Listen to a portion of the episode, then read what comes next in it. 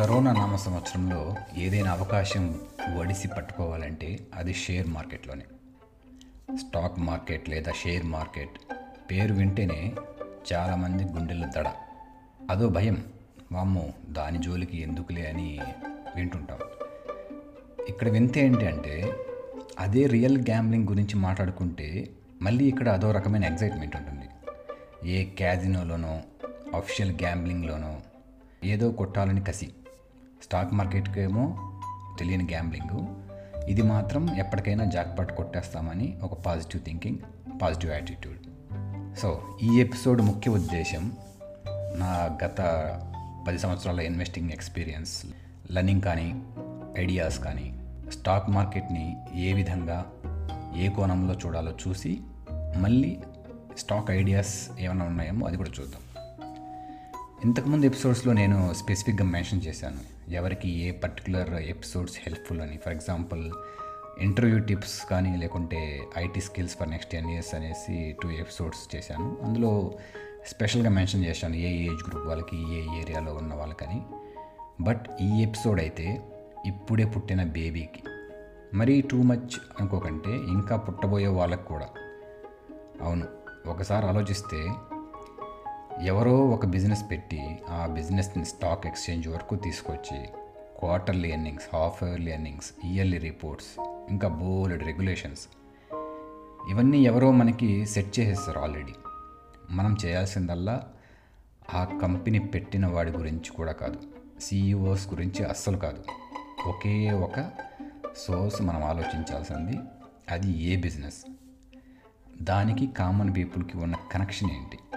అది ఎంతవరకు సస్టైన్ అవుతుంది? దానికి ఉన్న కాంపిటీటర్స్ ఎవరు? ఇలా చాలా క్వశ్చన్స్ వేసుకోవాలి. ఇండియాలోనే కాదు వేరే కంట్రీస్లో కూడా అలాంటి బిజినెస్ ఒకటి ఏడ్చిందా లేదా? లేదు అంటే జాక్ పాటే. ఎందుకంటే అదొక కొత్త ఇన్వెన్షన్ కాబట్టి. అది ఇండియాలో జరగచ్చు యూఎస్లో జరగచ్చు యూకేలో జరగచ్చు. అలా మొదలెట్టాలి మన స్టాక్ మార్కెట్లో ప్రయాణం. ఇదంతా వింటే కూడా ఎందుకు వచ్చిన రిస్క్ అని ఏదో ఒక మూల తడుతూనే ఉంటుంది. నేను ఎవరికి అడ్వైస్ చేసినా తొంభై శాతం అదే అన్నారు. కానీ వాళ్ళు చేసే జాబ్స్లో రోజు రిస్క్ ఇంకా ఎక్కువ చేస్తూ ఉంటారు. అది తెలియదు. కాబట్టి మొదటి అడుగు రిస్క్తోనే వేయాలి. అప్పుడు రెండో అడుగు వేయాలా వద్దా అని మనకే తెలుస్తుంది. ఇంకోటి మనం సక్సెస్ స్టోరీస్ కంటే ఫెయిల్యూర్ స్టోరీస్ ఎక్కువ వింటాం ఈ స్టాక్ మార్కెట్లో ఆన్లైన్లో చూస్తే మీకు ఊపిరాడినంత ఇన్ఫర్మేషన్ టెన్ పర్సెంట్ స్టాక్లో పెట్టండి అంటే నైంటీ పర్సెంట్ ఒక పెద్ద బిగ్ నో అంటారు. ఎందుకంటే లాస్ అయిన వాళ్ళే ఎక్కువ. వీళ్ళలో తొంభై తొమ్మిది శాతం సరైన అవగాహన ఉండదు. ఎవడో బ్రోకర్ చెప్పిన వింటారు స్టడీ చేయరు బిజినెస్ గురించి తెలుసుకోరు. లక్షల్లో లాభాలు మాత్రం కావాలి. అలా అనుకున్నప్పుడు మన స్టడీ మనం చేయాలి కదా. ఇది బాగా గుర్తుపెట్టుకోవాలి అందరం. Loss is only loss when you sell your investment. లేదంటే అది మనకు ఉన్న బిగ్గెస్ట్ అసెట్ అవుతుంది. బట్ మన అవసరమే మనల్ని నష్టపోయేలా చేస్తుంది అది వేరే విషయం. సరే బూస్టప్ ఇవ్వడం బాగానే ఉంది. ఇప్పుడు కొంచెం టెక్నికల్గా వెళ్దాం. ఏ స్టాక్ తీసుకోవాలో కాదు విషయం. ఫర్ ఎగ్జాంపుల్ ఇప్పుడు ఒక కోటి రూపాయలు మన దగ్గర ఉండి లేకుంటే ఎవరైనా ఇచ్చి ఏ బిజినెస్లో పెడతావు అంటే అప్పుడేం ఆలోచిస్తాం? అన్నీ ఆరా తీస్తాం. ఎంత రెవెన్యూ ఉండొచ్చు? ఎక్స్పెన్సెస్ ఎలా ఉంటాయి? ఏ టైప్ ఆఫ్ పీపుల్కి ఇది సూటబుల్ అవుతుంది? ఇలా సేమ్ క్వశ్చన్ సేమ్ ప్రిన్సిపల్ స్టాక్లో పెట్టేటప్పుడు కూడా ఇవే ఆలోచించాలి. ఏ బిజినెస్ అనే దగ్గరే మనకు ఆ స్టాక్ ఐడియాస్ వస్తాయి. ఇప్పుడు మనం చూస్తే జెఫ్ బెజోస్ నైన్టీన్ నైంటీ ఫైవ్లో అమెజాన్ స్టార్ట్ చేసేటప్పుడు షేర్ ప్రైస్ ఒక అరౌండ్ టూ డాలర్స్ ఉన్నింది. అంటే దాదాపు నూట యాభై లేకపోతే రెండు వందల రూపాయలు మన రూపీస్లో. ఇప్పుడు అదే షేర్ మూడు వేల ప్లస్ డాలర్స్తో ట్రేడ్ అవుతుంది. అంటే దాదాపు రెండున్నర లక్షల రూపాయలు ఒక్కొక్క షేర్. అంటే మనం ఈ డైలాగు విన్నాం కదా అద్భుతం జరిగేటప్పుడు ఎవరికీ తెలియదు. జరిగాక అప్పటికే లేట్ అయిపోతుంది అది ఒక ఎగ్జాంపుల్ మాత్రమే చెప్పాను. మన ఇండియన్ బిజినెస్లో కూడా ఇలాంటి చాలా ఎగ్జాంపుల్స్ ఉండొచ్చు. బట్ అలా అని ఈ షేర్స్ కొనే అంత మన దగ్గర లేదు అని వదిలేయకూడదు. జనాభా పెరిగే కొద్దీ ఇలాంటి ఎస్టాబ్లిష్డ్ కంపెనీస్ గ్రో అవుతూనే ఉంటాయి. జస్ట్ లాస్ట్ ఇయర్ ఈ టైంకి ఆఫీస్లో అమెజాన్ స్టి అమెజాన్ షేర్ స్టిల్ కొనొచ్చా అని ఒక కొలీగ్ అడిగాడు. నేను అన్నాను నెక్స్ట్ ఇయర్ ఈ టైంకి ఇదే క్వశ్చన్ వేసే ఆలోచన కూడా రాదు బాబు అని. బట్ ఇలాంటి షేర్లు ఎక్స్పెన్సివ్ అయినా కానీ ఓ పది లక్షలు పెట్టి ఏదో తెలిసి తెలియని షేర్ కంటే అమెజాన్ లాంటివి ఓ ఐదు చాలు. ఎనీవే ఈ అమెజాన్ని పక్కన పెడితే వేరే షేర్స్కి మనం గట్టిగానే వలవేయాలి చాలా విషయాలు వడగట్టాలి. అవి టెక్నికల్గా చెప్పుకుంటే బేసిక్గా ఆ కంపెనీకి క్యాష్ ఫ్లో ఎలా ఉంది? Incoming and outgoing dividends ఎలా ఇస్తున్నారు? వాళ్ళకు వచ్చిన లాభాల్లో షేర్ హోల్డర్స్కి సమ్ పర్సంటేజ్ అని డివిడెంట్ ఇస్తూ ఉంటారు. లాభం వస్తేనే డివిడెంట్ ఉంటుంది. లాభం లేకుంటే ఇవ్వలేరు వాళ్ళు కూడా. వాటికి అప్పులు ఎలా ఉన్నాయి? ప్రతి సంవత్సరము వాళ్ళ అప్పులు తగ్గుతున్నాయా లేదా? తగ్గకుండా పెరుగుతూ ఉన్నాయి అంటే దానికి అక్కడే ఫుల్ స్టాప్ అంటే ఇవన్నీ మనకి హిస్టరీలో తెలిసిపోతుంది. ఎక్కడైనా మనకి చాలా సైట్స్ ఉన్నాయి మనీ కంట్రోల్ లాంటి సైట్స్ అవి క్లియర్గా హిస్టరీ చూపిస్తాయి.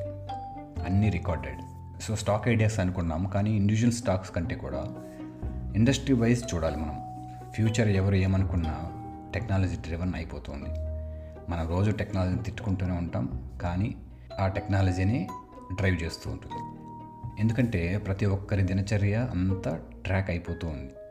గూగుల్లో ఏది సెర్చ్ చేసినా కానీ మీకు ఇప్పుడు ఫేస్బుక్లో దాని గురించి సజెషన్స్ వస్తూ ఉంటాయి. అది చూసే ఉంటారు.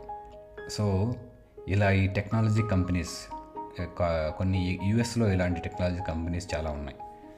ఆర్టిఫిషియల్ ఇంటెలిజెన్స్ బిగ్ డేటా పైన కంపెనీస్ యూఎస్లో ఎక్కువ ట్రేడ్ అవుతూ ఉంటాయి.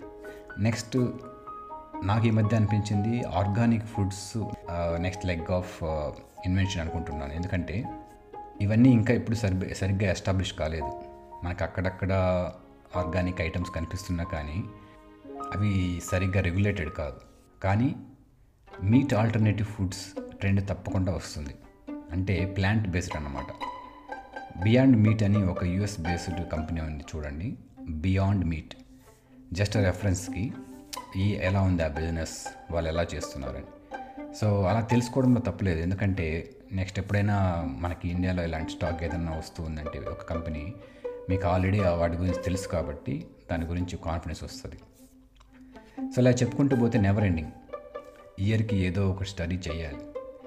నాకు తెలిసిన వరకు అరవై అరవై ఐదు వరకు ఉద్యోగం చేసుకుందాంలే అని రిలాక్స్ అయిపోకూడదు. ఇప్పుడు ట్వంటీస్లో ఉన్న వాళ్ళు ఫార్టీస్లో రిటైర్ టార్గెట్ పెట్టుకోవాలి. థర్టీస్ వాళ్ళకి ఫార్టీ ఫైవ్. ఫార్టీస్కి ఫార్టీస్లో ఉన్న వాళ్ళకి sadly fifty five or fifty. అంటే చూడండి ట్వంటీ వాళ్ళకి ఉన్న అడ్వాంటేజ్. సో ఇక్కడే సరిగ్గా అడుగుపడాలి. మీకు ఎవరైనా ట్వంటీస్ వాళ్ళ రిలేటివ్స్ కానీ ఫ్రెండ్స్ ఉంటే తప్పకుండా వాళ్ళకి ఈ విషయం తెలియాలి. మీరే చెప్పండి. వీళ్ళు బిజినెస్ పెడతారో లేకుంటే ఆల్రెడీ ఉన్న బిజినెస్లో పెడతారో. కానీ ఎయిమ్ మాత్రం అర్లీ రిటైర్మెంట్ ఉండాలి. అప్పుడు ఆ ఎయిమ్కి కావాల్సిన ఎనర్జీ ఆటోమేటిక్గా అదే వస్తుంది. మీకు ఆల్రెడీ ట్రేడింగ్ అకౌంట్ లేకుంటే ఫస్ట్ ఆ పని చేస్తే fifty percent done. Rest will be the history. Happy ending. Sorry happy investing for happy ending.